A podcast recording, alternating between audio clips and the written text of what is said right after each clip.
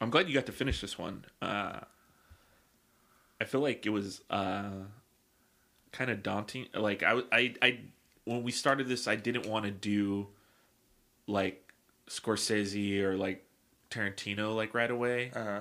just because it seems very film broy, which Yeah. is a, a negative connotation amongst a lot of the ladies on the internet these days. But considering the time it came out, I think Yeah. it's I think it's worth it. I think we've we've we've shown that we have a variety of different things that we like uh, enough to Yeah. to merit to do this one. So For sure.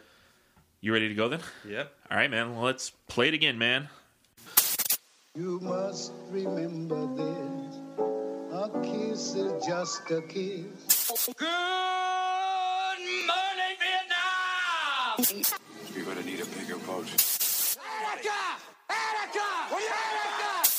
Hasta la vista, baby.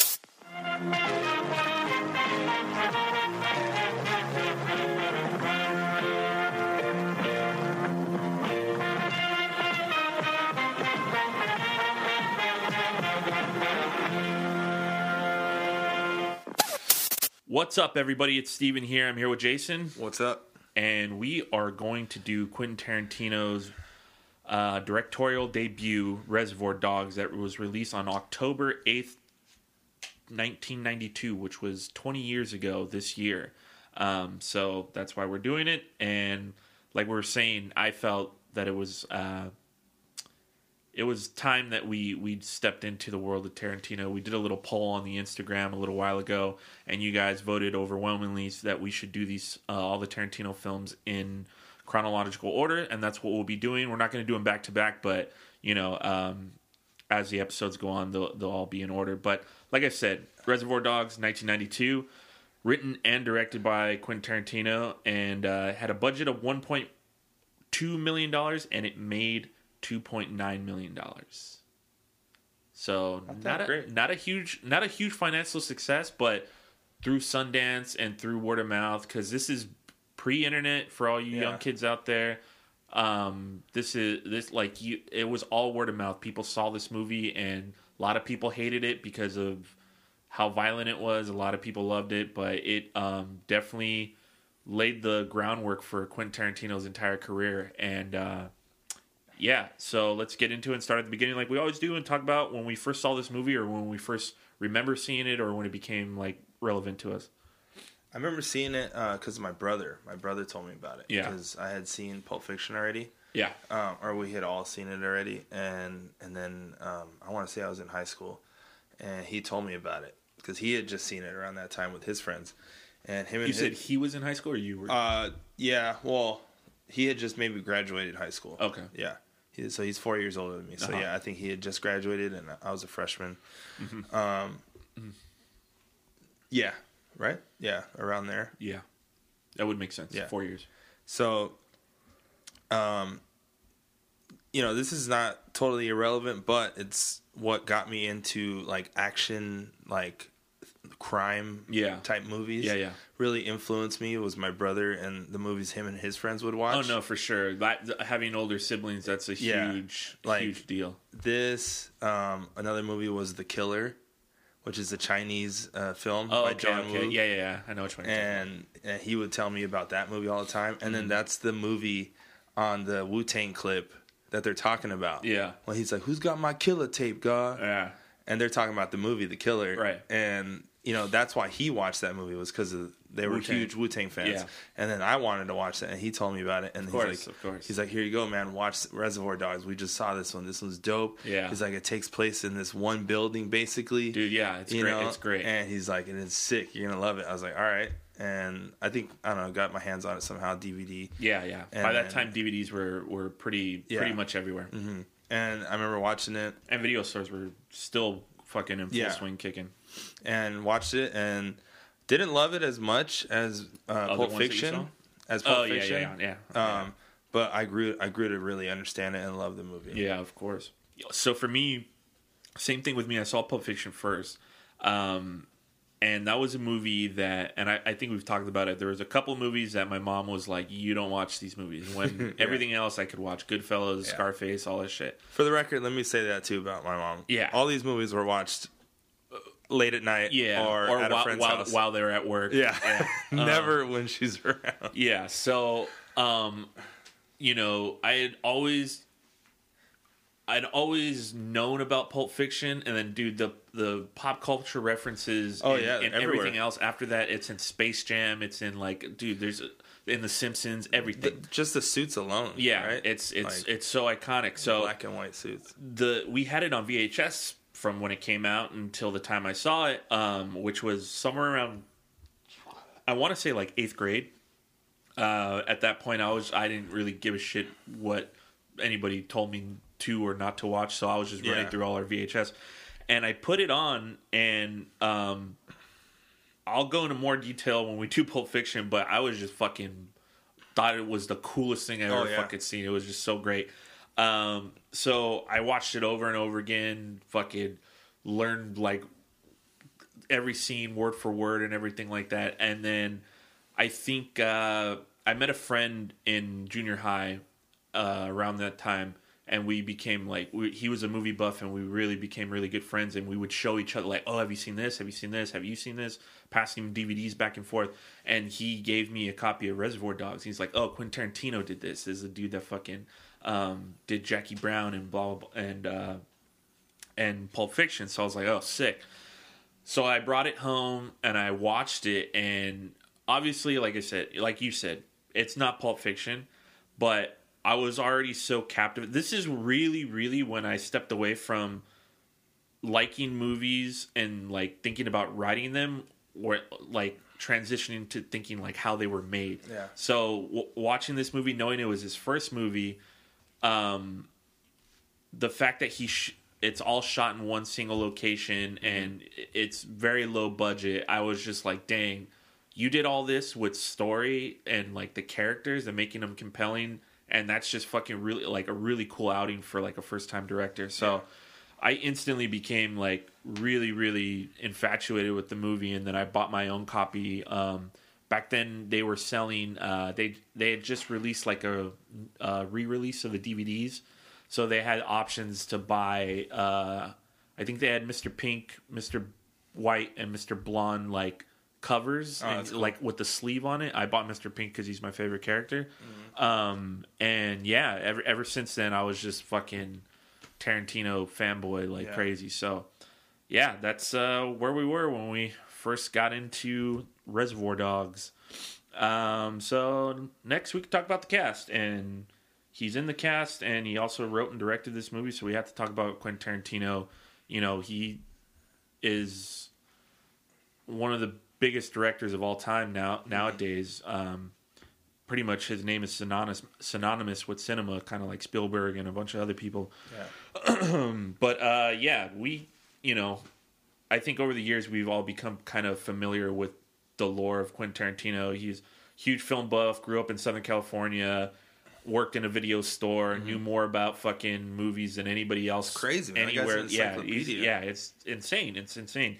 Um, and then he wrote, he wrote two, two scripts that I think he sold before. Um, before he did Reservoir Dogs. Uh, True Romance, I think he sold it for dude like really really cheap. I Yeah. can't remember the number, but it's like insane. But um, his writing and he's doing couch surfing at the time and everything, and then he met Lawrence Bender, which was his longtime producer, and they they created the production company A Band Apart. Um, and they got their money together, and I think what really um, what brought this movie together was Harvey Keitel. Harvey Keitel got Yeah. wind, wind of it, and he um, he really liked liked the script and wanted to be part of it. So his pull was really the genesis of what got the wheels rolling. Mm-hmm. Um, but like we said, Quentin Tarantino he makes this movie. It's probably one of the best directorial debuts like ever. Probably. Yeah. Um, it's it's insane. There there's there's problems with this movie. There's little things that I Yeah. that I found here and there that Yeah. I was just like, oh, it's kind of bad. But I mean, for the budget that they had, and you know, there's not a lot of set pieces and everything. Like we said, it, it's just insane. So he does this movie, not a great success, but like we said, word of mouth got around and it launched his career. Then he does Pulp Fiction in 1994, um, two years later, and Yeah. that fucking movie is just insanely good. There's the, uh, so like I said about the whole film bros thing, like there's a lot of consensus about like oh, there, and he's always had critics. Um, Yeah. It's too violent, it's too this, too that, it's too misogynist, and all this stuff. I, I get that if it's not your type of movie, it's not if you don't like the genre or anything like that. Um, and that's a that's a Mm-hmm. It's fine- easy to take it as face value. Yeah. And not look deeper into. But for what it's doing with the genre, there's nobody that can legitimately and honestly say that it's not doing what it's supposed to well. Mm-hmm. If you don't like it, that's fine. But you can't sit there and be like, "Oh, this isn't a well-made movie." And the star talent in that movie and the performances he gets out of the actors Oh, and yeah. the writing is so crisp and the and you know his ca- I was looking at some of his camera work and his blo- blocking you know, it seems like there's a lot of longer takes out of necessity because he doesn't have enough time or enough money to, you know, get close ups of everybody. Yeah. But in Pulp Fiction, he he really goes just fucking takes takes charge of like the whole movie visually and. That movie's nominated for a bunch of Oscars. I think he wins for best original screenplay. Yeah. John Travolta wins for best supporting actor, which uh, Samuel L. Jackson was nominated too, I believe, Mm. um, which is a bummer because I think that's Samuel L. Jackson's probably like best role. I don't Yeah. know if he's ever going to top that one. that that like is Samuel Jackson's Yeah, like yeah. like like uh in um in Chappelle's show when they do you know Yeah. Haven't you seen see my, my movies like that Yeah. started that Yeah. and that was him like Uh-huh. from then on and then ever since any other movie you see like when he starts doing that you're like this is Jules His Jules, yeah can't my help it man from Inglewood. yeah Um, yeah, so then he goes on does Jackie Brown, which I fucking love Jackie Brown. Yeah. Such a sick movie, but yeah. it was kind it was a little bit panned by critics at the time and it didn't make a lot of money. So um he he kind of takes a long time to come out with his next uh, project, which is Kill Bill in 2003. Um, and when I first saw that movie, I enjoyed it immensely, Love that movie. but nowhere near to the degree that I like thought it like how good Pulp Fiction is. Um, and I've come to appreciate it more and more over the years for sure. Mm-hmm. But it was just something about that genre, like you know that revenge action stuff that he was doing. Um, I I I like I said, really loved it, but I was just like, oh, he's better than than this. As dumb of a statement as that is, because those movies are amazing. Right. But um, how did how did you feel? Because it's a it's a huge because he's always doing crime drama and then he jumps genres. So how did you feel when that? Kill Bill Yeah, I fucking love it I, I mean I love martial arts movies like that's Yeah. that's That's your shit. Another big genre for me and I love all you know the Bruce Lee references which is also amazing yeah, of course. and and then it shows like another um you know another side like you said of his you know like movies he grew up watching Yeah. Mm-hmm. which is kung fu films and and then incorporating RZA to do Yeah, to, to do, do the, the soundtrack, soundtrack. which is that was also his Amazing. shit growing Yeah, up amazing. was kung fu films Amazing. fucking dope hell dope as hell Yeah. and um and I don't know it's it's one of my favorites it's up there it's not my favorite Yeah. but it's definitely up there and I'm always down I mean I'm always down to watch any Tarantino movie Yeah. but that's definitely up there Volume one or volume two? uh I think I like I think I like two better You're a goddamn liar. There's no Wait. anybody that says on. they like volume two better than volume Two- one. They're hold fucking on, hold on, lying. hold on. One is with um the The crazy, The crazy- oh, yeah, yeah, sorry. That's volume one. I always get it mixed up. dude. Yeah, I dude. Volume two is really sick for a lot of different reasons. But anybody that's like, oh, I like volume two better, you're a fucking cold faced liar. Yeah, no. Bill uh volume 1, yeah. Um, and then after that, he does. Uh, he works on Death Proof, uh, the double feature Yeah. that he did with uh, Robert Rodriguez. Death Proof, I really, really enjoy. Um, it's cool. Yeah, a lot of people. I- I know a lot of people that really like it, and then I know a lot of people that are like meh Yeah, about it. I, I, I think that it was. Uh, when I heard they were both making horror movies, I was really excited. But you never, whenever you think you know what you're gonna get from Quentin Tarantino, he always subverts your expectations. Yeah.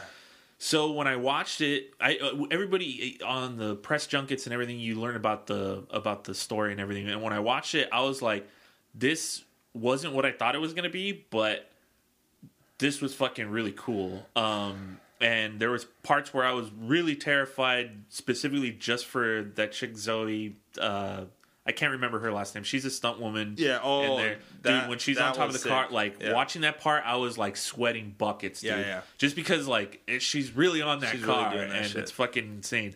Um, and then, so those three films, I feel like they weren't on par with his previous work. And then in 2009, he drops Inglourious Basterds. Mm. And I remember going into that fucking movie and watching it. And again, Quentin Tarantino's making a movie about Nazi, or like World War II Nazi killers or whatever. Thought it, and specifically because of Kill Bill, I thought it was going to be action packed, thought all the, all this shit. But he returns to that high tension Mm-hmm. conversations and fucking then subverts your reality again because he fucking annihilates Hitler, Hitler, and, yeah. and everything like that.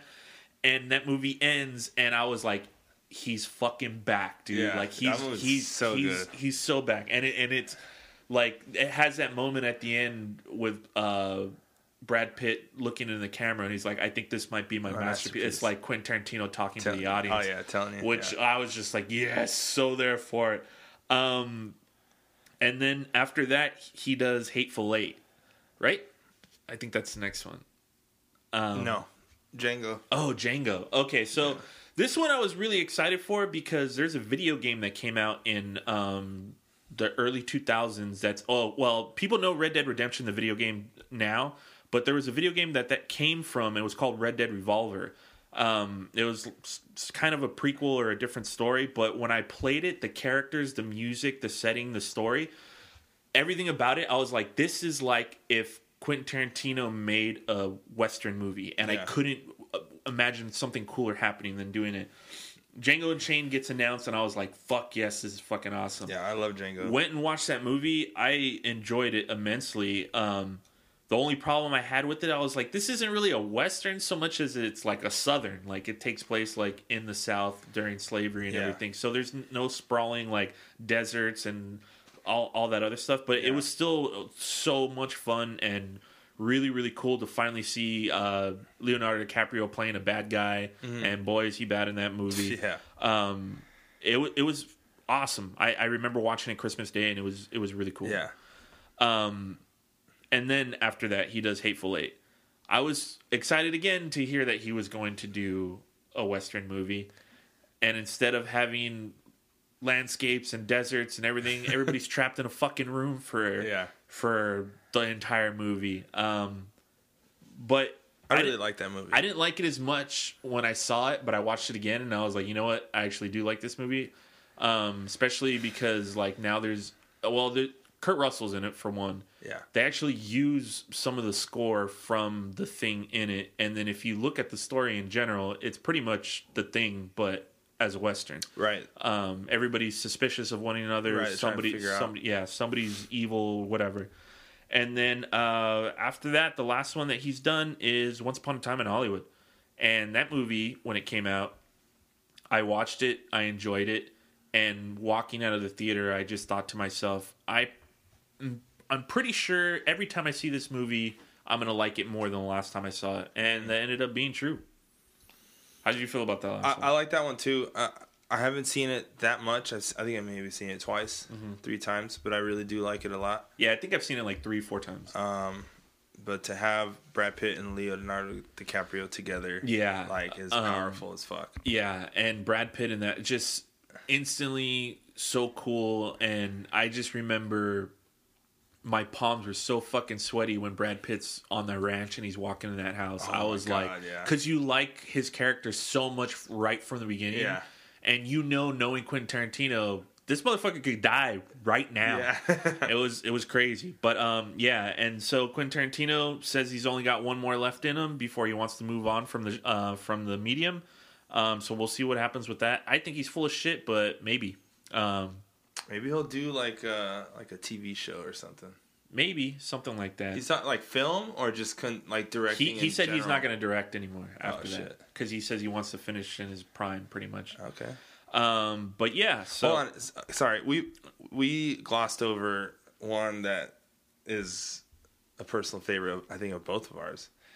from Dusk Till Dawn. Oh yeah, uh, I was gonna bring up his acting credits too because we we talked Okay. about him in, in Desperado, and then he's also in From Dusk Till Dawn, which he's But fantastic. that's his movie also, right? no, Robert Rodriguez directed that. I thought they combined their two stories. He wrote it, but Robert Rodriguez directed the movie. Oh, okay. Yeah, yeah, That's what I was thinking then. That, that he wrote half that yeah, yeah, yeah. screenplay. Yeah. Um. But yeah, he's he's awesome in that movie. Fucking weird creep. He's in a bunch of other like. He's in this really weird. uh I think it's Japanese cowboy movie. Oh, I've seen that. It's fucking crazy. Um, Sukiyaki something. yeah, yeah, yeah. I like that movie. uh, but yeah, that's enough on Quentin Tarantino. Um, we, we'll talk about him again when we do the next one. And Yeah. uh, yeah, so let's move on to the rest of the cast. Um, also, he plays Mr. Brown in this movie. He's got a very small role. Talks about Madonna at the beginning. Everybody knows that story. But um, yeah, so next we got Harvey Keitel, who plays Mr. White, aka Larry. Harvey Keitel, instant badass pretty much every time you see him on screen. Um, he really started popping off in the early 70s. He worked with Martin Scorsese on Mean Streets, and then again on, in Taxi Driver as a pimp in 1967 or 1976, I mean. Um, he's in Apocalypse Now, so he worked with Francis Ford Coppola. He worked with um, Ridley Scott on the du- on the Duelist, uh, Bad Lieutenant 1992, same year Oh, as this. Uh, Pulp Fiction 1994, he plays Winston Wolfe, and he's fucking so cool for school, too cool for school in that movie. Um, From Dusk Till Dawn 1996, like we said, he's a big player in that one, and it's been in so much stuff after that. A lot of different, a lot of different movies, but most recently you might have seen him in Martin Scorsese's The Irishman. How'd you feel about that movie? I haven't even finished it. Yeah, um, not one of Scorsese's best. I tried watching that movie Thanksgiving Day, Yeah. and it was right after we finished eating. Oh, dude, you're gonna knock out. Like we got back to Melissa's house, and Yeah. then we were chilling. I was like, "Hey, let's put on the Irishman." It had just come out around Yeah, that time. yeah. Got an hour into it and fell asleep. Yeah, And it's I was like, it's "Why a did I choose right now to watch it's this?" a it's a, it's a long one and it's I need to restart it though. Yeah. watch it all the way through. it's it's crazy. But yeah, he he plays Mr. White in this movie and he's fucking so good. I love I think he's my favorite. how ang- yeah, I, he he's he's easily a lot of people's favorite. Um, I like how angry he gets. He seems the most level-headed Yeah. next to Mr. Pink probably. Um, but yeah, he's um, he's great in this movie. So next up we have Tim Roth who plays Mr. Orange aka Freddy, um, the rat. And uh, he got he's a British actor, and I'm pretty sure a lot of people could tell that's not his real accent Yeah. um, in the movie. And he came out in a few films in the 80s and became part of a group known as the Brit Pack instead of like the Rat Pack and the Brat Pack that were American actors in the 80s. Um, movies like uh, Meantime and Made in Britain, but he really didn't start getting his uh, big break until he was in Reservoir Dogs in 1993.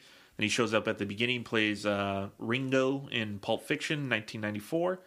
He's in a movie called Four Rooms, which Yeah. we've talked about, um, that I'm glad you've seen because I definitely want to do it on this podcast Yeah. at some point. Um, he's in a movie called Hoodlum with Laurence Fishburne, Oh, in yeah. 1997. I Yeah, like and he's probably the only good thing about Tim Burton's adaptation of Planet of the Apes in 2001. Yeah, he's really good in that. And he's honestly the only good thing about that movie. I feel like uh, he's in a movie called Funny Games that came out in 2007 that I really really enjoy with Michael Pitt and Naomi Watts.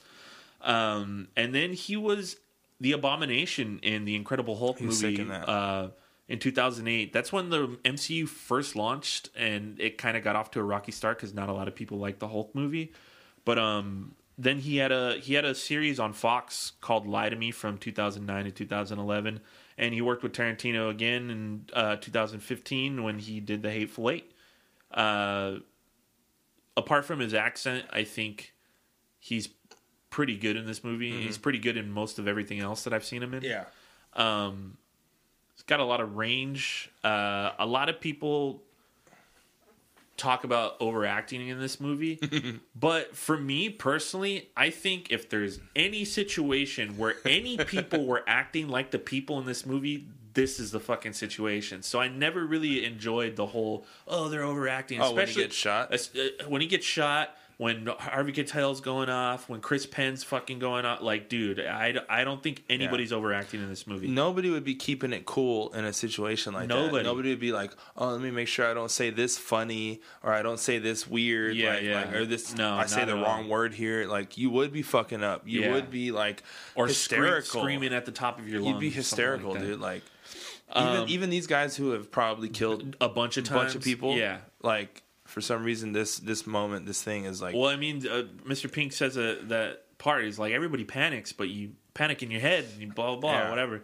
Have you seen that movie Gridlock that Tim Roth is in with Tupac? Uh, I think I have, yeah, Yeah. but a long time ago. um, okay, so yeah, he's he's great in this movie. And then next up we have Real quick, let me ask you a question about Tim Roth. sure.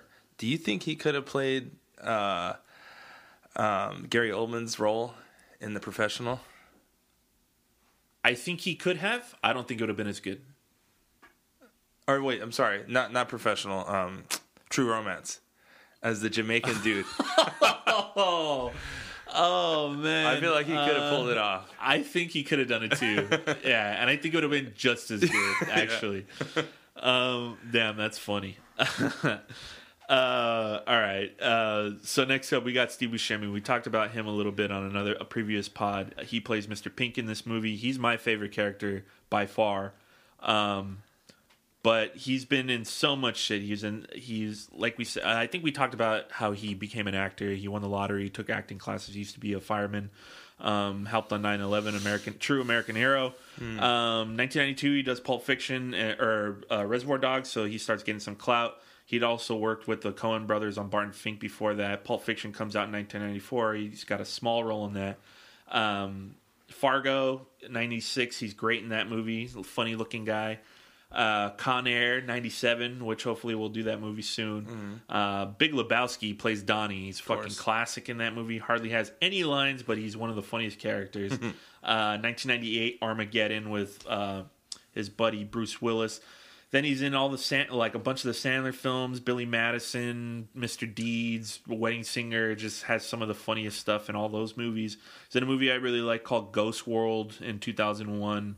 I Um, think I've seen that, but I yeah, it's, it's it. like a young Scarlett Johansson and Thora Birch. They're like just graduated high school. I think I've seen that. But he's he's just been in so much shit, and we've talked about him a lot. He's my favorite character in this movie. He's just so as intense as the situation is. He's the most level-headed person in there. He's thinking straight. He's the one. If anybody was going to get away, he would be the one to get away because he's just not letting his emotions get the best of him. Um, but Wait, yeah, he's in Pulp Fiction. yeah, he What plays part? he plays Buddy Holly. Oh yeah, Yeah, yeah. Fuck. How about you, Peggy Sue? That's right. That's right. Um, and then uh, after that, we have my second favorite character, Chris Penn, who plays nice guy Eddie. uh, Chris Penn's been in a lot of shit, man. Um, he was in Footloose, 1984. He's in Pale Rider with Clint Eastwood. Best of the Best, Yes, thank you. 1988, uh, in hoping you were 1989. miss that one. I remember I had seen him in so many different things when he was older and fat. So when I saw that movie, I was like, dude, Chris Penn doing karate and shit. Uh, I don't know. Taekwondo. Taekwondo. Sorry, sorry, sorry. Um, I don't want to f- offend anybody. Um, he's in True Romance. He's in Rush Hour. Uh, he's in Rush Hour. I think he's in Rush Hour two, also, right? I don't remember him in two. He's definitely in one. He's definitely in one. And unfortunately, uh, he died in 2006. I'm not sure of what, but he'll be missed. Um, and I don't think we mentioned he's the brother of Sean, Penn. Sean Penn. Penn. Yeah. Uh, and then after that, we have Michael Madsen, who plays Mr. Blonde, aka Toothpick Vic Vega. um, Michael Madsen got an interesting career. Been a lot of shit. He was in Reservoir Dogs in 1992. Um, he famously turned down uh, Pulp Fiction to be in that god awful Wyatt Earp movie with Kevin man. Costner. Um, that's why Tarant- uh, Travolta got the role, and he was changed to Vincent Vega, which is supposed to be Vic Vega's brother in that universe. Um, he's in Species, and I think the sequel as well in 1995. Uh, did a lot of shit in the 90s. He kind of fell off. Um, he's in Free Willy in 1993. Um, and just did a lot of independent stuff. I feel like he got market corrected by uh, Tom Sizemore. Um, yeah. he shows up in Sin City in 2005. He's got a s- small role in that, but do I, a lot of the same roles. I I uh, I like him in that one. And then he plays Bill's brother Bud uh, in fucking Kill Bill Volume One and, or Volume One and Volume Two, um, uh, which I think he's great. And then he shows up again with Tarantino in The Hateful Eight. yeah. Uh, him in this movie, I remember watching it for the first time, and I was like, "Dang, this guy's fucking cool." He's a great villain. and then you find out how fucking insane he is. Yeah. Um, and it's just like, oh shit, that's fucking nuts. Um, that's pretty much the main cast. I uh, didn't do too much research on everybody else, but I mean, Yeah, we got to we got to mention um, we got to mention the other the other cast members. Like I said, uh, Tarantino plays Mr. Brown. Lawrence Tierney plays Joe. Um, Eddie Bunker plays Mr. Blue, and Steven Wright, the comedian, plays K. Billy DJ. Uh, and I feel like that's the only people that we need to mention. Yeah. Everybody else is pretty pretty minuscule. Um, but yeah, that's the cast. I think it's perfectly cast. Um, can't really think of anybody like a lot of other people that could have replaced these people. It just works really really well. But um, let's get into it and let's talk about the movie and our favorite parts of it. Okay. So what do you what do you got up first?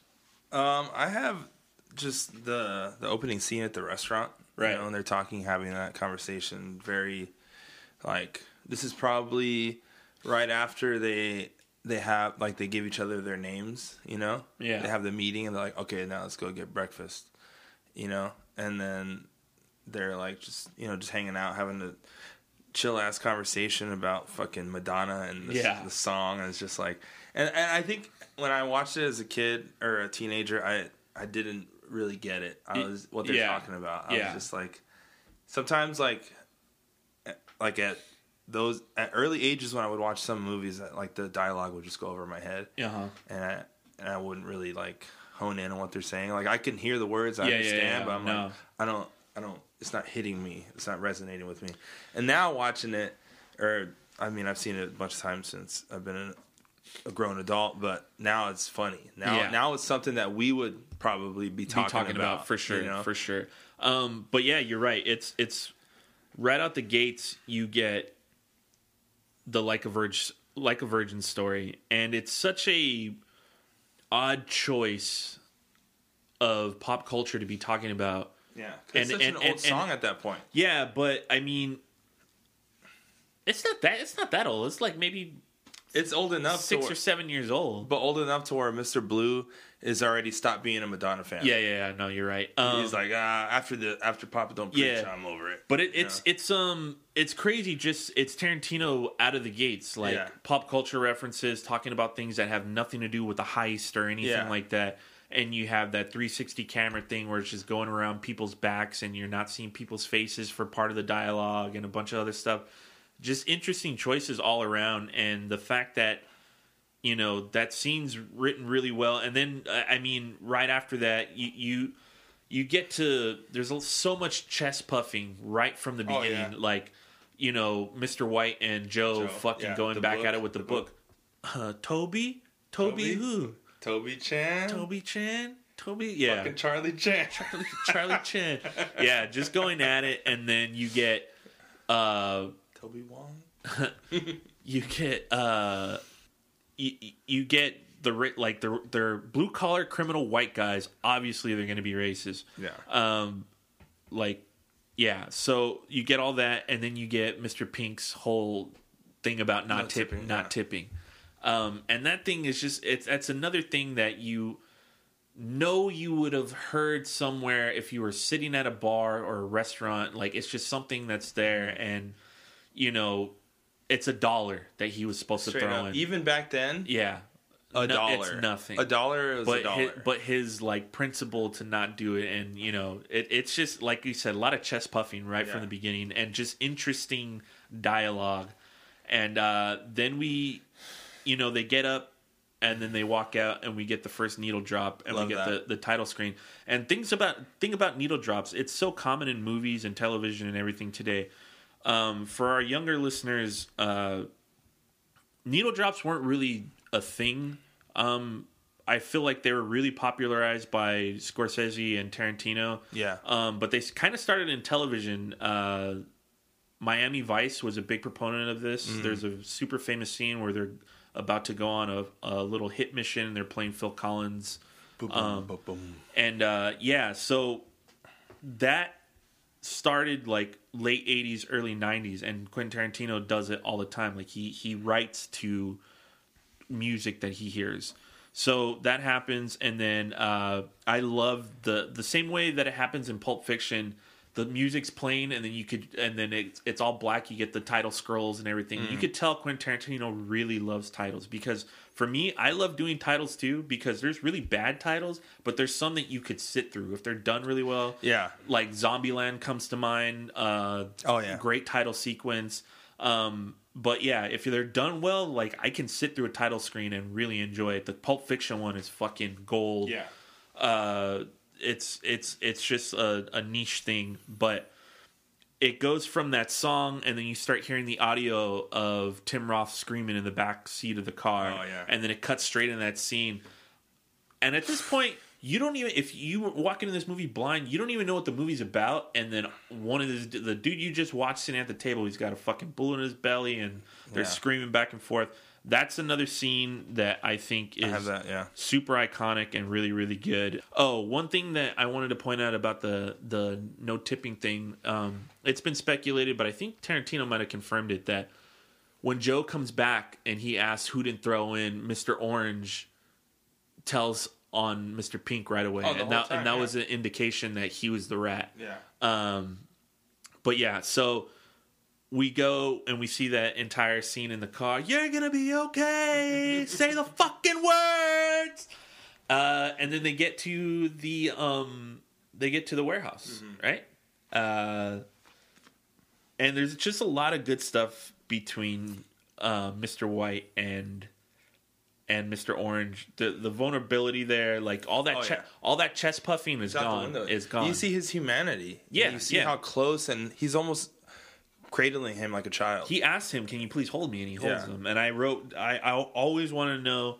He combs his hair and Mm-hmm. he whispers something to his ear, and it makes Tim Roth laugh. I want to know what he said to him. I just, it's I wish he. excuse me. I wish he actually said something to him and not just pretended like he said something to him. like, Like, like Harvey Keitel, the actor, or yeah, like- yeah. oh, okay, okay, Like yeah. if in, instead of just going, "Shabba, shabba," yeah, yeah, yeah. No, that would but like be, that'd be actually good. told him something. Yeah. Um yeah, no, that would be it'd be if I ever go to a panel and ask He's like, oh, I just said gibberish. Harvey Keitel or uh like oh, I wonder if um Tarantino wrote something that he was supposed to say. I have no idea. All that happens and then Mr. Pink bursts in and he's like, "Was that a fucking setup or what?" Blah blah. And he's like, "Oh shit, Orange got tagged." And Yeah. Right from the beginning, dude. I mean, not the whole tipping thing. Like that's it's a cool conversation, but Yeah. once Mr. Pink gets in that warehouse, he's instantly my favorite character. Yeah, Uh, he he's just he knows the score. He knows what happened. He He knows he, the he, he saw all of it. Um, I love their conversation in the like in the, other room? in the side room. yeah, Um, that's another part that people speculate about. On the counter, there are jugs with liquid in them, and on the counter, there's a pink and a white one together, and an orange one that's far away from them. Oh shit, I didn't even notice yeah. that. Uh, but another little thing that I like in that scene, they're like, oh, they're lighting their cigarettes or whatever, and Oh, then he, he li- he, light he lights Mr. Orange's, and then he goes to light his, and doesn't even come close to the cigarette, and then just they go on with their Yeah. con- with their conversation. uh, yeah, all that stuff is is really fucking good. But then lights it later. Yeah, yeah, yeah. Because he's he knows he's not he's not smoking anything. I, I I just wanted to to say again like how genius it is for a first time directors like knowing I'm not going to get a lot of money. I have to make this low budget. How am I going to do this? I'll put it all in one setting. This works as a you could do it as a play. Um it it's all in one setting and we'll do little fucking flashbacks in a fucking restaurant or an apartment or an office and that will be the re- like the rest of the world building you know? It's it was it's just really ingenious way to to do this. Yeah, it's it's like I said, it's it's it's cool because it could also be a play, and there's something about crime movies in the early '90s, like the when they're when they're showing them driving in the cars, and when they're showing them at a park, like the cars specifically, like I being that young back then with like grabbing the doors and they're because all the cars are still heavy metals Oh, yeah. like heavy. Super heavy, I yeah. know what the cars smell like because every car had a fucking ashtray and ashes in it and everything. It, it's just Yeah. something about it's just so um, tangible to me. Like For when I, when I'm watching movies like this, and then uh, one of my one of my favorite scenes is uh, when White and Mr. Pink get into it because he told he tells him that he told his, oh, told don't- him his name. Oh yeah, yeah. And he asked me what my name was.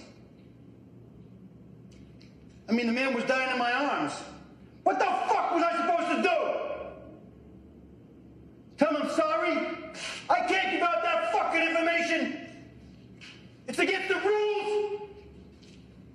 I don't trust you enough. Or maybe I should have, but I couldn't. Fuck you and fuck Joe! Yeah, I'm sure it was a very beautiful scene between you. Don't fucking patronize me! a question for you. Do they have a sheet on you where you're from? Yeah! Well, that's that then, man. But I mean, Jesus Christ, I was worried about mugshot possibilities as it was. Now he knows A, your name, B, what you look like, C, where you're from, and D, what your specialty is. They're not gonna have to show him a hell of a lot of pictures for him to pick you out. I mean, that's it, right? You didn't tell him anything else that can narrow down the selection. If I have to tell you again to back off, me and you're gonna go round and round. We ain't taking him to a hospital. If we know he's gonna die. And I'm very sad about that, but some fellas are lucky and some ain't. Fuck you touching me for, man?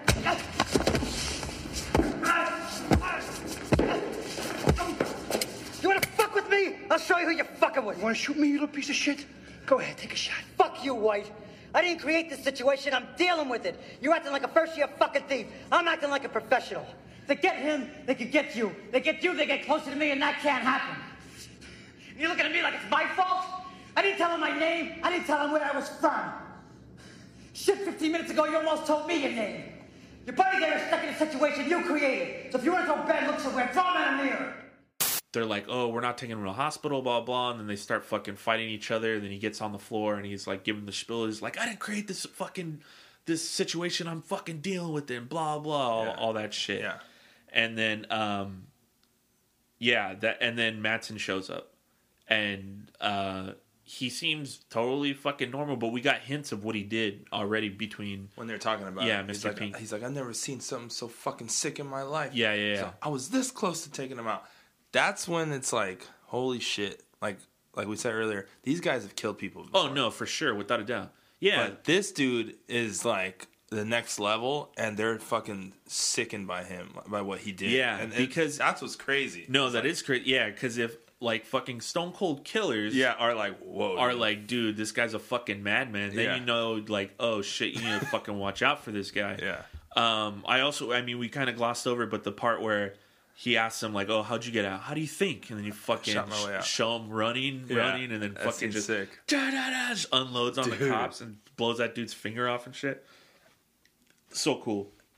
Um, so yeah, Madsen shows up and just him, drinking a soda. yeah, I, I love I love uh, uh, him and him and uh, White are getting into it. You gonna bark all, All day, day, little little doggy? doggy? Are you gonna bite? Uh, we're supposed to be professional, yeah. Um, all that stuff, and he's like, yeah, like, uh, I just talked to Joe, like, or talked to nice guy Eddie, blah blah. Yeah. blah. So come with me. I got something to show you. He's like, what? Your French fries? No, I had them already. just, just, just come with me. So good. It was like, dude, this guy's fucking crazy. Um, and then they they he opens up the trunk and you see that they have a cop in the car. Uh, and the first iconic shot, trunk scene shot. Yeah, right, that yeah, he yeah, yeah. Basically invented, right? I mean, he didn't invent it, but he he coined it. I mean, uh, uh, Quentin Tarantino takes everything that somebody else did and makes it his own, pretty Ah, okay. much. Um, but Make it better. pretty much, yeah, So he's Japanese, yeah. Uh, he's a and Jap- that's no, that's no like slight. We're saying Jap- the Japanese are better Japanese people than we people are. Cool as shit, and you guys do everything better. um yeah and then and then we get uh we get the flashback of uh of toothpick vic which I Yeah. never even noticed that they called him toothpick until this time until this time watching it. Uh, I also didn't notice. I, I always noticed the elephant tusks, but Joe Oh, actually has a giant ass elephant fucking foot on his I never- I like didn't table. Yeah, either. I was like, dude, that's fucking crazy. But um, I I I love Chris Penn Steez in this fucking movie. Like his his outfit, both of his outfits when he's like got the sports coat on and Oh, yeah. everything like that. Um, Cowboy boots. and then yeah, and then like the the way he's like, you know, you get you you understand him and him and uh, Vic are like old old friends and everything like that. Uh, they're wrestling with each other, and then the more fucking like homophobic, racist shit comes Oh, yeah. out when they're talking to each other yeah. um it's it's it's a it's such a cool device to give more info on a situation that's happening doing the flashbacks and then also to reveal information about stuff because there's a difference between informing an audience and revealing like information you know Yeah. um and the reveal comes with mr orange's story but the information comes in like whites and mr blonde's but uh that's neither here nor there. But um, oh, I also like the first like when they're taking the cop out of the trunk. You get the first nice guy Eddie in the car. I love his fucking on the phone. I don't know. I don't Oh, know yeah. what happened. It's like I don't know who's caught. I don't know who's not. Yeah. Um, which is something Tarantino does. He loves to do little rhymes like here and there, and I always think it's really cool because most people wouldn't wouldn't do that. Who's he talking to? I don't, I don't know who? I don't know who he's talking to actually, but uh, yeah, he. Um, I, I just love uh, Chris Penn in this movie is fucking great. I, Yeah. lo- I love Chris Penn in this movie. All I know is that he's on his way. Yeah, he's I told you I, I told you I didn't talk to him. Yeah. It looks like Sam. Sam's hot car lot out there. Dude, I fucking love that line. Yeah, dude. Uh, so good. Um, yeah, dude. He, uh, fucking Chris Penn in this movie. uh, His ja- dude, that Nike jacket. I want that jacket so bad. hell yeah. I don't care what it looks like on me. Um, what you call it? Uh, after that, I have. Uh, Do you like the the interrogation scene between Blonde and the cop, or is that too much for you? It's obviously it's an it's a uh, iconic scene for sure. Oh yeah, Alone at Last. That's what it this is. Okay, so that's my next one. Um, I wouldn't say it's one of my favorites, but it's a good scene because, like I said, with Pulp Fiction, for what this movie is doing, that's doing it really well. Yeah. To show how psychotic this guy is and how much of a liability Yeah. he is and why White's so pissed off and everything Without showing you the with store, yeah the without store scene. yeah without without doing that you get you get You get it um, right there. you get all of it Yeah. cuts his fucking ear off Yeah. slashes his Just face for fun. and then he's gonna fucking light this motherfucker on fire and then I was thinking last night too had Orange not shot him what do you think nice guy's reaction would have been if he fucking opens the door and there's just a fucking charred ass Yeah. dead body that like Yeah. at that point I think he would He would have been like, "Are you kidding me?" yeah It's like, like, there's cops everywhere. Yeah, you're I gonna think- light a guy on fire in here. I think I think he would have been more upset than that, but yeah. um Blonde's super unhinged at that part and he's fucking torturing this dude.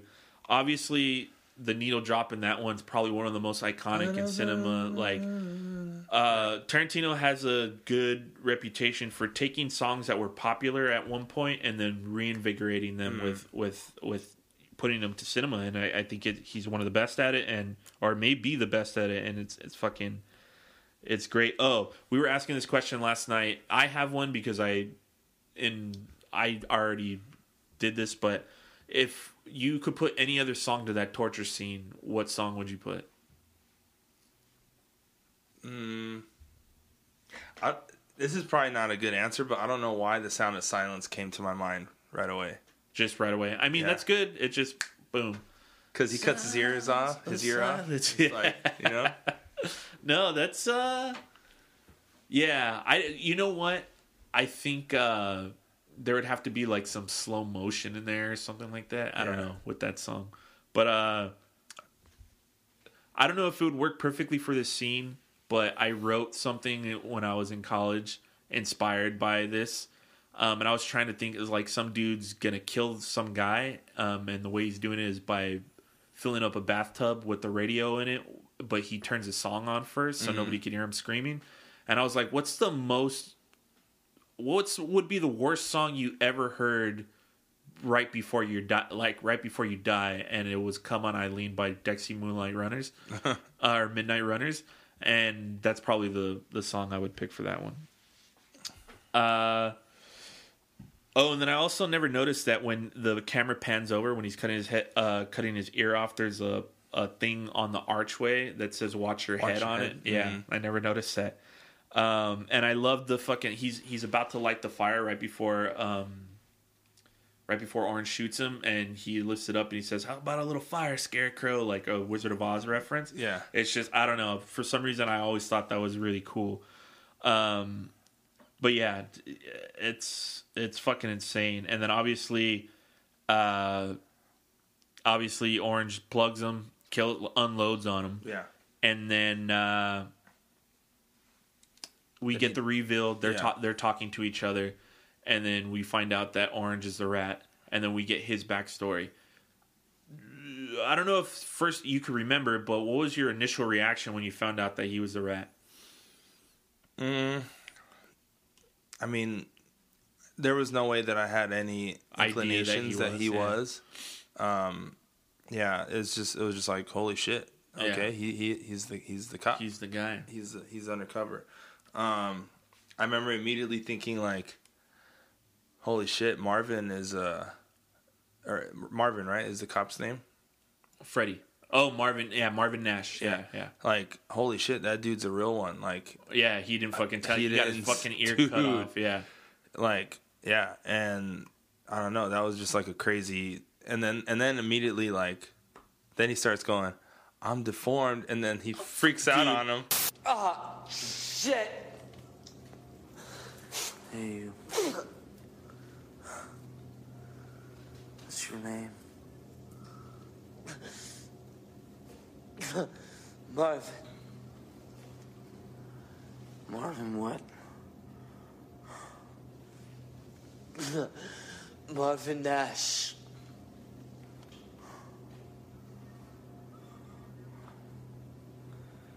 Listen to me, Marvin. I'm a. Listen to me, Marvin Nash. I'm a cop. Yeah, I know. You do? Yeah, your name's Freddie something. Newandyke. Freddie Newandyke. Frankie Ferchetti, he introduced us about five months ago. I don't remember that at all. That fuck. Oh, that sick fuck. That fucking bastard. Ah. Marvin, I need you to hold on.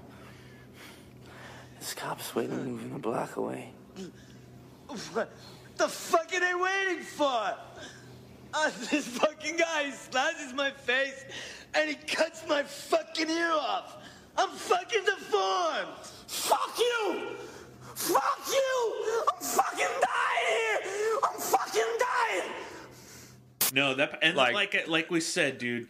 I don't think anybody's overacting in Yeah. this movie. He's at like i'm all. literally dying here Fuck you! Fuck you! I'm fucking dying here. I'm fucking dying, he's like ah shit he just goes you're right dude. Yeah, it's it's fucking crazy. What the fuck are they waiting for? yeah dude yeah uh just so just so much good shit in this Yeah. movie and it's just the mythos that they they create in in this um when they're going over the plan they're getting their names Here are your names Mr. Brown, Mr. White, Mr. Blonde, Mr. Blue, Mr. Orange, and Mr. Pink. Why am I Mr. Pink? Because you're a faggot, all right?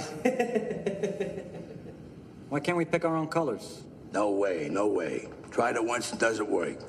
You get four guys all fighting over who's going to be Mr. Black. But they don't know each other, so nobody wants to back down. No way. I pick. You're Mr. Pink. Be thankful you're not Mr. Yellow. Yeah, but Mr. Brown, that's a little too close to Mr. Shit. Mr. Pink sounds like Mr. Pussy. How about if I'm Mr. Purple? I mean, that sounds good to me. I'll, I'll be Mr. Purple. You're not Mr. Purple. Some guy on some other job is Mr. Purple. You're Mr. Pink. Who cares what your name is? Yeah, that's easy for you to say. You're Mr. White. You have a cool sounding name. All right, look, if it's no big deal to be Mr. Pink, you want to trade? Hey, nobody's trading with anybody. This ain't a goddamn fucking city council meeting, you know. Now listen up, Mr. Pink. There's two ways you can go on this job. My way or the highway. Now what's it gonna be, Mr. Pink? Jesus Christ, Joe. Fucking forget about it. It's beneath me, you know. I'm, Mr. Pink. Let's move on. I'll move on when I feel like it. You always guys got the goddamn message? So goddamn mad, Howard, you guys can hardly talk. Let's go to work. Another funny conversation. Oh, I love that scene, Mr. yeah. Brown, Mr. Brown sounds too, Too much like to Mr. Mr. Shit. Or Mr. Pink sounds like Mr. Pussy or whatever, and they're just they're arguing back and forth, and then fucking I I always love Joe's fucking line. It's like you're not Mr. Purple. Some other guy in another Another job job is Mr. Purple. You're Mr. Pink. uh, yeah, he's um. So be glad you're not Mr. Yellow. yeah, I fucking I uh I love that part. It's just it's just really funny because like we said they're they're getting down to business and they they just have these stupid qualms about their fucking names. I think it's great that he puts in the little thing of why no one's Mr. Black. Oh, because everybody's fighting over Mister. Yeah, because I think that's so sick that that is you know that's like Yeah. something well Yeah. thought out. Because who? Yeah, everyone would want to be and nobody Black. knows each other, so Then nobody's nobody back backing down. down. Yeah. Um. That shit's genius. Those little things like that. Is, Oh no, is really for, sick for sure, for that sure. He thinks of. I love, I love. Um, I mean, there, there's a lot in Mister White's, Mister Orange's story. When he first shows up at the diner, that's the diner from The Big Lebowski. Oh, okay. Uh, I know. Uh, I I feel like I knew that, but I remembered last night. Um, the commode story scene. I, I love that. uh, specifically when he when he's when he's in the bathroom, like Oh, yeah. just fucking doing all that stuff. And I love how he's telling the story, but he's still like there and like the cops and that. And dude, the Buddy. the buddy, I dude, I did that. I did that today because I watched it last night, and I was Uh. I was working on this Excel file at work, and this, something wasn't working the right way, and I was just like, buddy. I'm going to shoot you in the face. Yeah, I know. Yeah, I know, yeah. Dude, that guy looks like such a cop, though. Oh, Like, dude. the most cop. the ever. the poster child. Yeah, for of a, a, fucking cop. It's insane. I'm going to fucking blow you away. Dude, Brian fucking loves that part. Dude, I Dude, I we love, that part, too. Like It's we so would funny. we would send it to each other all the time. Just be like, buddy, I wanted to blow Uh, one one thing that that always uh, grinds my gears is uh, when Orange goes to use the dryer. Oh. he does a point, Yeah. and then it cuts, and he's doing a gun, and I'm like, ah, that kind of fucking just kills it because the gun thing is so cool. Because it's like subtext of him being a criminal and he doesn't give a fuck, but they Yeah. just didn't fucking get the continuity right. Yeah. It always bugged me. Um, but uh, yeah, we already talked about Tim Roth's accent isn't great. When he's going through his commode story, he's like, "I'm telling you, Yeah. like it's Yeah. all, it's it's weird, dude. It's super weird." Um, I love the conversation about E. Lois in the car, I was gonna say, I love the lady and then story. we get we get so much like a lot more racist shit. So on the rewatchables when they did this, uh, I feel like they kind they're they're a bunch of white guys except for a few of them. Um, they always talk about like oh the racist stuff didn't age well, and in certain movies I I agree, but like I said before, it's the 1990s. These are criminal white dudes. I can't imagine that they're racially sensitive No, at all. Like no. they would. That's how they would. Like that's authenticity. Like that's how they would be talking. Yeah. you know. And they probably worked with black guys and had conversation with Yeah, black guys. but and all those dudes in dated bla- world dated black women, but they like don't. that. Yeah, they don't fucking care Yeah. at all. You know, I mean, there's a lot of people today that talk like that, and to exclude it, what I think would just kind of make it a little less real. But Yeah, um, you know, sure. that's always a big controversy with Tarantino because he uses the N word a lot in his movies. But you know, I, I think I think it works for for the and, it- mo- for and the it's not like he makes every white person in his movies say the N word. yeah, yeah. It's like the ones that you would look you would you would you would expect them to say and they do. Yeah, yeah. But he doesn't make them all say it. Yeah, because there's not a lot of good people in any of his movies. Either. Yeah. They're all kind of pieces of shit, and that's like the fun part. Um, but uh, yeah, so that's all. That's all good and grand, and then uh, after that, I got the, Final the, scene. the standoff. Yeah. Uh, when they walk back in, and Nice Guy Eddie sees Blonde dead, and Orange tells him that he was going to kill him, immediately shoots the that part. cop. I think Chris Penn This is is so fucking good in that scene. Yeah. You weren't there during the job, Eddie. You didn't see how we acted. We did. It's right about the ear. It's hacked off. All right, let me just say this out loud, because I want to get this straight in my head. You're saying that Mr. Blonde was going to kill you, and then when we got back, he was going to kill us, take the satchel of diamonds, and scram. I'm right about that, right? That's correct. That's your story? I swear on my mother's eternal soul, it's what happened. The man you just killed just got released from prison. He got caught at a company warehouse full of hot items. He could have fucking walked. All he had to do was say my dad's name, but he didn't. He kept his fucking mouth shut. And he did his fucking time, and he did it like a man. He did four years for us. So, Mr. Orange, you're telling me that this very good friend of mine, who did four years for my father, who in four years never made a deal no matter what they dangled in front of him. You're telling me that now that this man is free and we're making good on our commitment to him, he's just gonna decide out of the fucking blue to rip us off? Why don't you tell me what really happened? I just, I just can't emphasize enough how much I'm like, dude, in this situation, you would be this. Everything that that bulging of the Yeah. eyes that he does. Why don't you tell me what really happened? out of the fucking blue, dude. All the I spit? love it. I fucking love it, dude. It's so good, so good. And like even last night, we were watching it, and, Oh, Jer- and. Jer- Jerry was watching with me, and on that part, he laughed, and I was like, "No, like he, Yeah. he's fucking. That's like his brother. He Yeah, just got fucking yeah. mowed down, and not on top And- of that, he didn't get mowed down. He's getting lied to about some bullshit, you know." So yeah, Joe walks in and he immediately is like, "Oh, Orange is the guy." Yeah. White's like, "No, No, bro, no. like no, you you shoot God that man, it, Joe." Yeah. I, I and then I love I love you know Chris Penn's got to fucking cool it because now his dad's life is in danger. He's like, That lump of shit's working with the LAPD. I don't have the slightest fucking idea what you're talking about. Joe, Joe, I don't know what you think you know, but you're wrong. Like hell I am. Joe, trust me on this. You've made a mistake. He's a good kid. I understand you're hot, you're super fucking pissed. We're all real emotional, but you're barking up the wrong tree. I know this man, he wouldn't do that. You don't know jack shit. I do. The cocksucker tipped off the cops, and a Mr. Brown and Mr. Blue killed. Mr. Blue is dead? Dead as Dillinger. How do you know all this? It was the only one I wasn't 100% on. I should have my fucking head examined going ahead when I wasn't 100%. That's your proof? You don't need proof when you have instinct. I ignored it before, but no more. You lost your fucking mind. Joe, you're making a terrible mistake I'm not gonna let you make. Come on, guys. Nobody wants this. We're supposed to be fucking professionals. Larry, look. It's been quite a long time. A lot of jobs. There's no need for this, man. Let's just put our guns down and let's settle this with a fucking conversation. Joe, if you kill that man, you die next. Repeat, if you kill that man, you die next.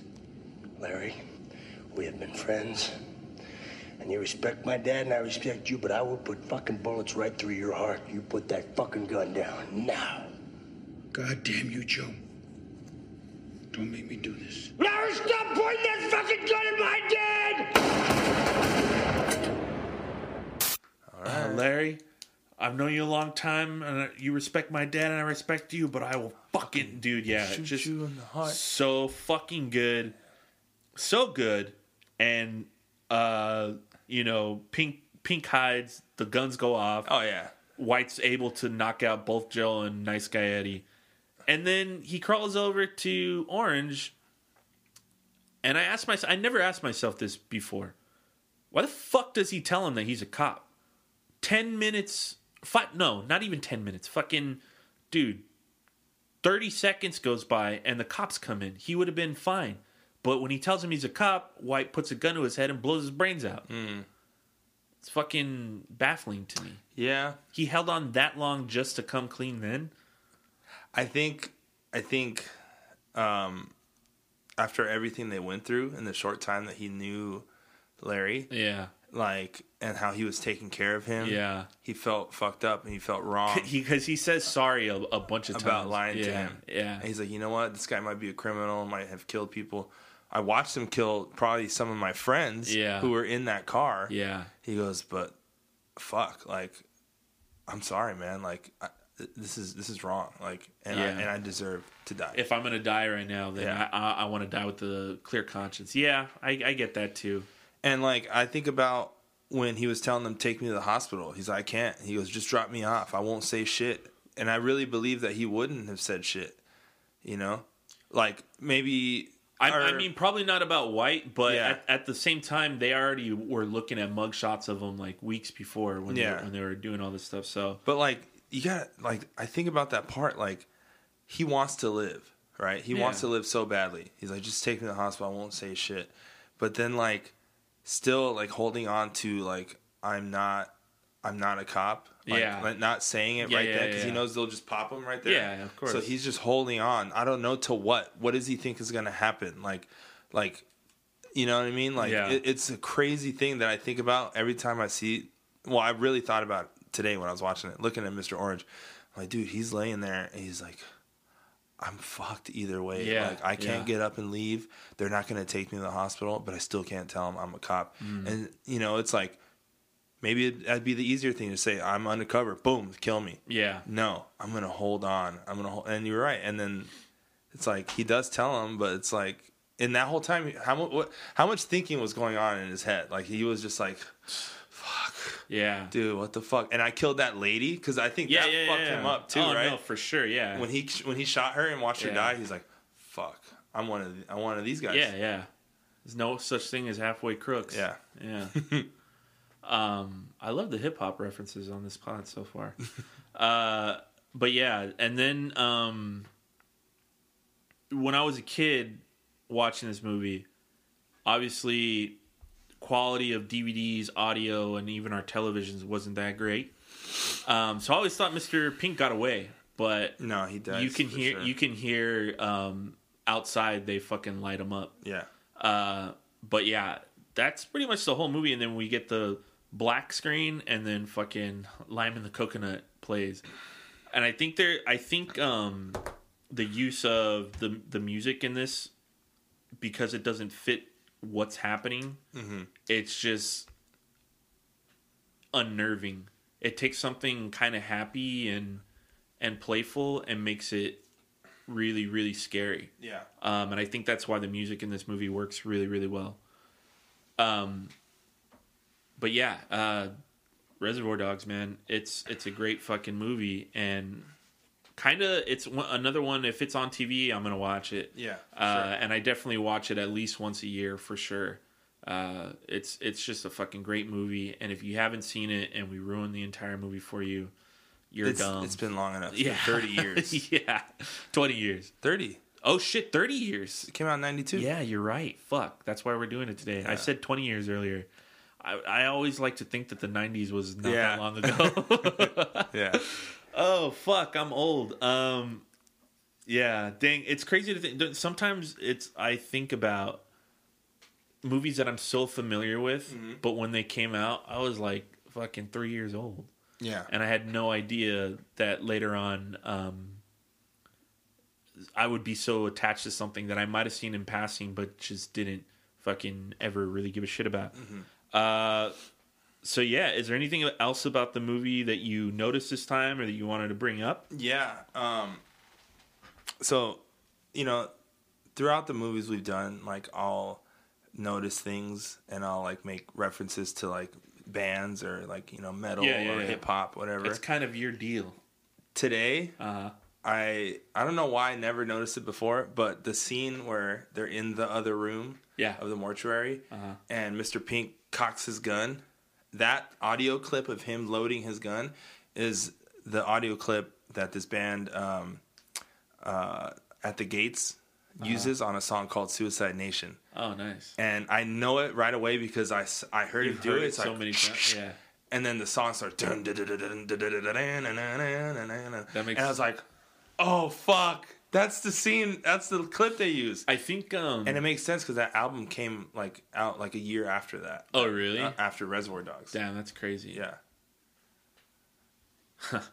I think uh, I think I know I talked about it on a previous podcast. Uh, my cousin used to make uh, I don't know if they were mixtapes or if they were CDs, but he would burn parts of movies before a song would play, Mhm. and uh, one of the parts where Pink is talking about "We're- you're acting or like we're supposed to be fucking professionals, or whatever. Like, Yeah. uh, he that that was one clip that I remember he he put on there. Um, but uh, yeah, any anything else? Um, I love the part when they're in the beginning when Mr. Blue is, he's like, you know, if she does something special, you know, then maybe I'll tip. Oh, goes, yeah. What's special? Taking you in the back and sucking your, dick? taking you in the back, suck your dick. Uh yeah.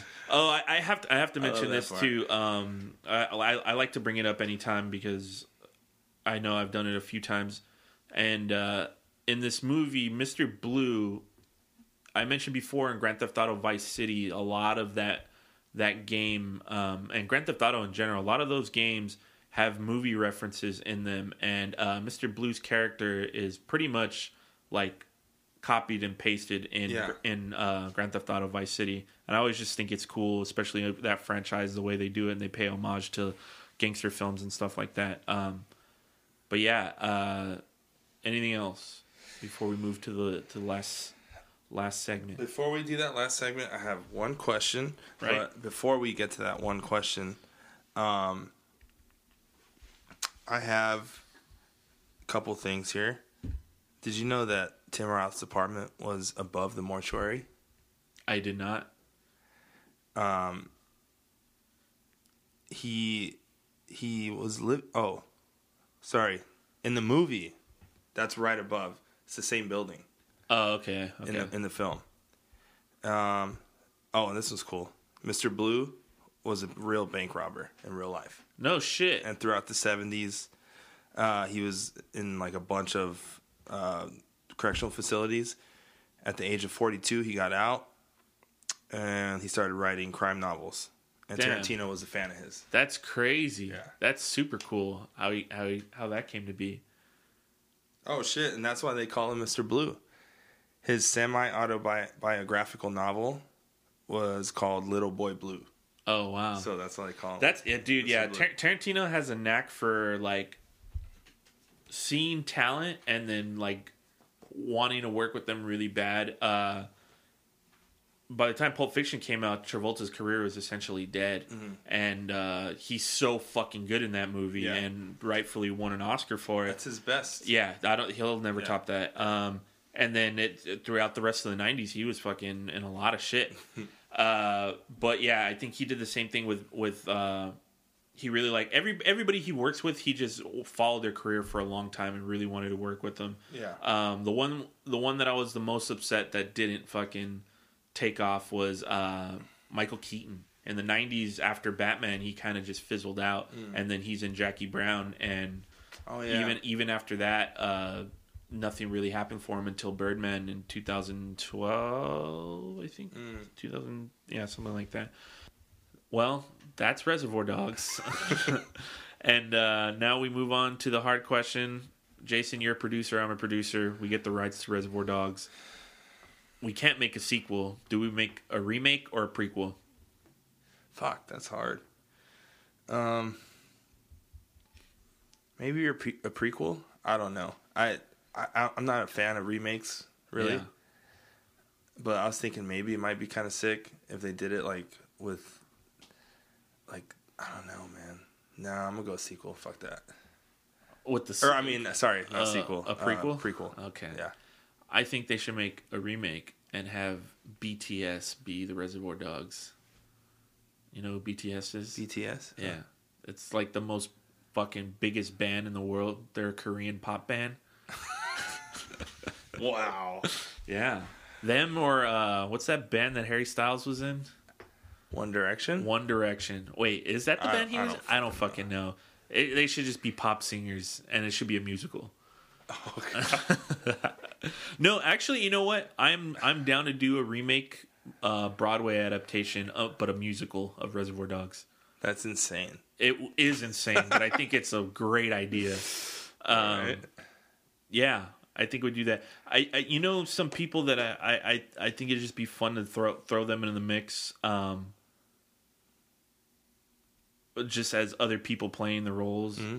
For some reason, I feel like I could see Willem Dafoe in, in this movie. Oh yeah, Um, I feel like he as could. Mr. Pink.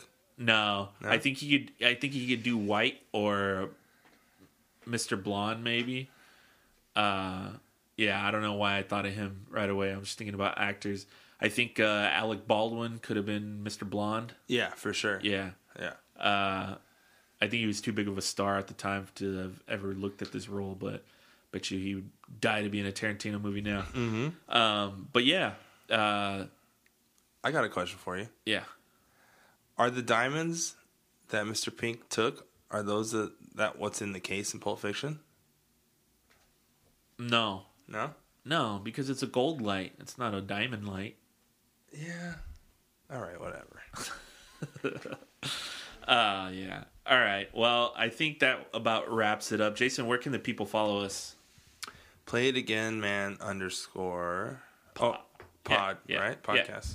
Play it again, man. Underscore pod. Pod. Uh, on Instagram and on Twitter and uh, what's that other one that the kids are on? TikTok. Oh, I don't TikTok. know. Yeah, no. Play it again, man. Underscore pod at all of those uh, different avenues. And yeah, this was really fun. Uh, we're gonna have another episode out for you guys real soon. And me and Jason are working on something hopefully pretty big. So Yeah. really excited about that stuff, and we'll give you more information. And make sure you're looking at the polls on Instagram and you're voting on the polls because we need your feedback. And like we said, if you guys, if we missed anything, if you guys have any movie requests, if you anything at all, message us. Let us know. We love to interact with you guys. Um, but for play it again, man. Don't forget, if you're ever feeling down, you're gonna be okay. Uh, I'm Steven Valdez, Jason Brunez. and we will see you at the movies next week.